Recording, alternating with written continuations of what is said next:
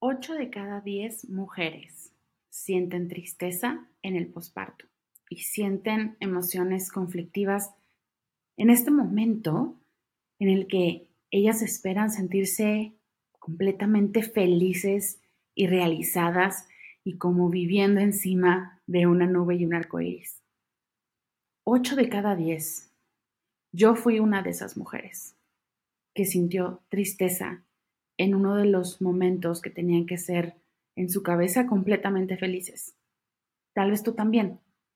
Y quiero que te quedes en este episodio si también pasaste por esto o si estás embarazada y quieres saber lo que podría llegar a pasar para que si te pasa no te sientas sola, no te sientas desanimada y sepas también qué puedes hacer para mejorar ese momento del posparto. Hola, yo soy Gabriela Mireles y bienvenida a tu podcast de amor propio, el podcast de Gabriela Mireles. Yo, además de ser coach de amor propio y activista de Body Positive, soy mamá. Eh, me hice mamá hace ya casi dos años, ya mi bebé cumple casi dos años. Y pues yo sí me hice esta gran expectativa de cómo iba a ser mi posparto y tal vez seguramente tú la estés construyendo si estás embarazada, porque las redes sociales nos venden este posparto mágico, vestida de blanco, peinada, maquillada, piel glowy, eh, tú ya de pie como si nada, cargando tu bebé, tomándote fotos, videos, sabiendo perfecto qué, qué procede en tu nueva etapa de mamá. Y para mí no fue así. Y yo viviendo ante las redes sociales, porque soy creadora de contenido. Me puedes ya seguir en mis otras redes, tal vez ya me sigues en mis redes. Estoy acostumbrada a compartir lo mejor de mi vida, lo más bonito, pero también lo no tan bonito. Pero el posparto me costó, porque no sabía cómo admitir que no me la estaba pasando al 100 en una época de mi vida donde yo esperaba y todos esperaban que estuviera yo gozándola, flotando en las nubes. Y ese es el primero de seis tips que te voy a dar hoy para tener un posparto más feliz. El primero es quitarte las expectativas, Diosa.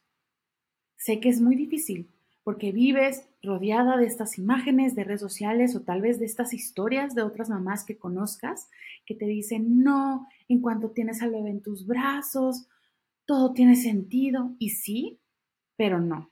Recordemos que naturalmente tu cuerpo está pasando por muchísimas cosas, hormonas, cambios, dolores. A mí me tocó vivir una cesárea, que es básicamente una cirugía en la que ya te tienes que estar parando eh, y siendo productiva a las horas, ¿no? O sea, es la única cirugía, yo creo, en la que la gente ya espera que pues ya estés al tiro, cuidando bebé y todo, cuando estás así toda convaleciente y no sabes qué onda.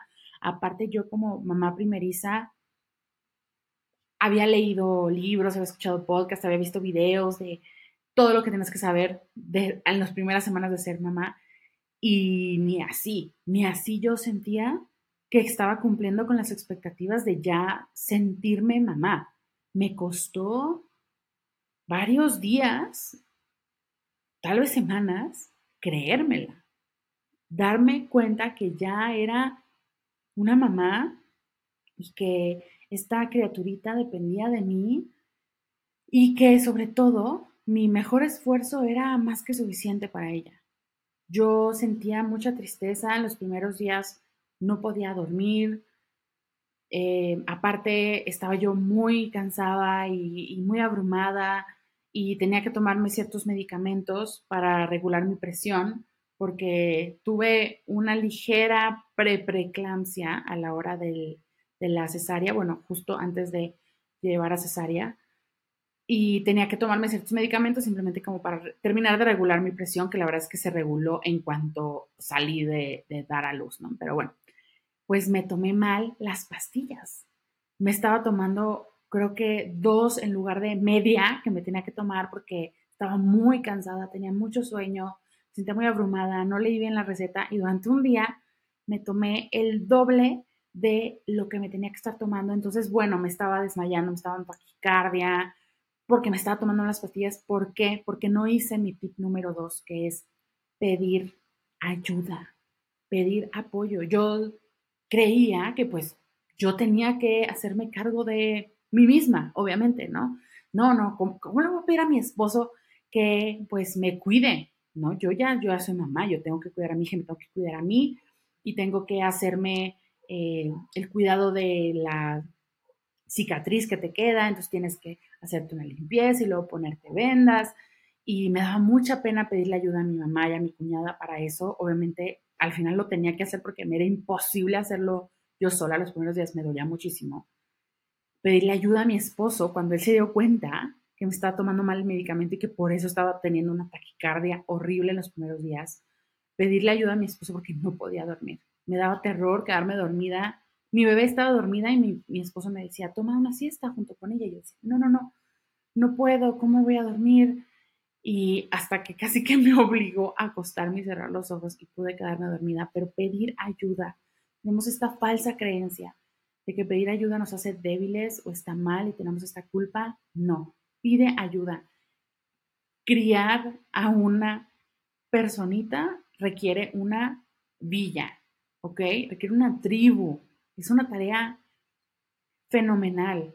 Yo espero que tengas la posibilidad de tener una red de apoyo a tus papás, a tus primos, a tu cuñada, a tu esposo, a, tu pareja, a quien sea, pero no deberías hacer este trabajo tú sola, sobre todo en las primeras semanas, meses diría yo, porque como mamá primeriza me costó, me costó darme cuenta de eso.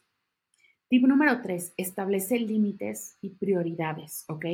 no te sientas presionada por las expectativas externas, aprende a decir que no, ya sea que como para mí eso fue un no voy a publicar ahorita en redes sociales, no me siento al 100, no quiero estar pensando en qué subir, en qué compartir, en qué, no.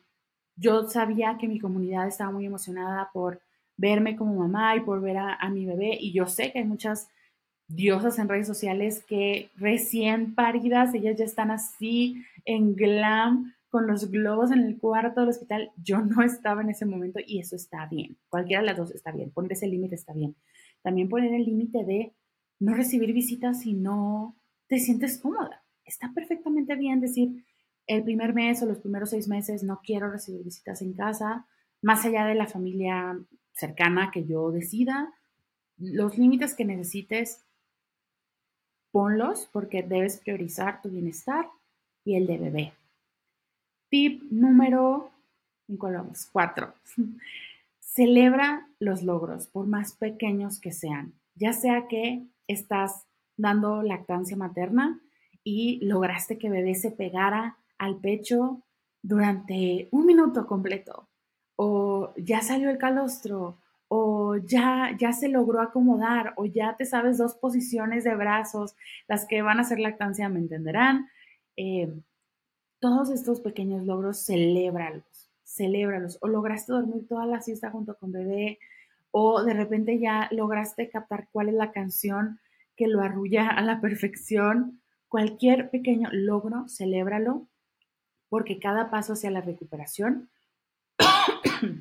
y a la adaptación a la maternidad es muy valioso y mereces sentirte orgullosa y agradecer a tu cuerpo por todo lo que está logrando junto contigo. Tip número 5. Mantén una comunicación abierta con tu pareja, ¿ok?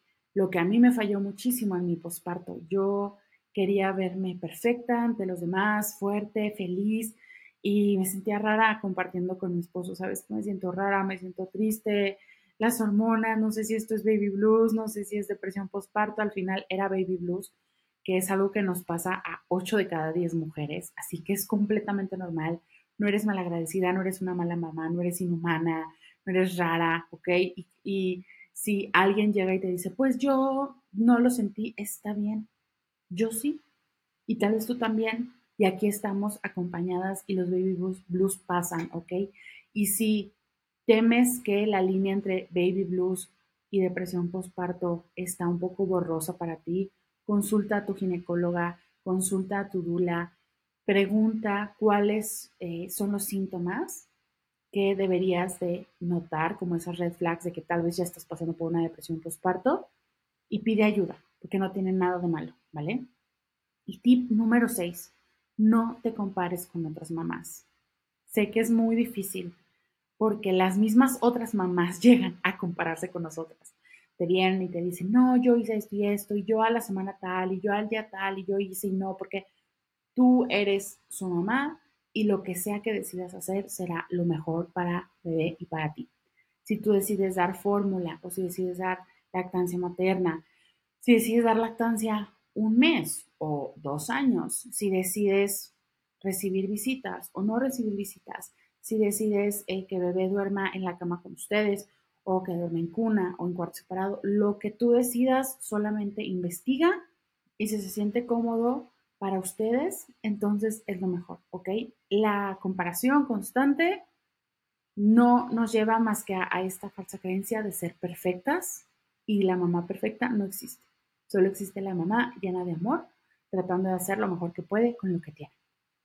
Espero que estos seis tips te sean de ayuda. Si tú ya pasaste por esto, espero que este episodio te haya sentido como un apapacho al corazón, que puedas regresar a recordar esa época, que te puedas repetir a ti misma, hice lo mejor que pude con lo que sabía y con lo que tenía y lo hice con todo el amor que estaba en mí y eso es lo más importante. Y si Diosa, estás embarazada, felicidades Espero que tomes estos tips con mucho amor.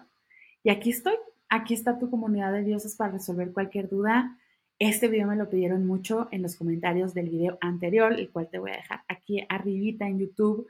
Y si estás escuchando el podcast, córrele a mi canal de YouTube a suscribirte porque subo videos básicamente todos los días y tengo un video hablando de mi experiencia en el embarazo, lo bueno y lo malo, pero hay mucho más que podemos hablar sobre estos temas y yo sé que hay pocas mujeres gordas hablando de estos temas. Así que por favor déjame en los comentarios qué quieres que te cuente. Si quieres que te cuente sobre mi cesárea o por qué no tuve parto eh, natural en lugar de cesárea, que era el plan, o cómo me fue con la anestesia, se pudo, no se pudo. Cuéntamelo todo. Eh, si quieres que hable sobre el método anticonceptivo que me puse después de dar a luz, Tú dime en los comentarios de qué quieres que hablemos. Si estás escuchando este podcast por Spotify, ayúdame a contestar la encuesta que está ahí abajito de qué te pareció el episodio y suscríbete también al podcast para que no te pierdas ningún episodio del podcast de Gabriel Mireles. Te mando un abrazote y que tengas un hermoso día. Adiós.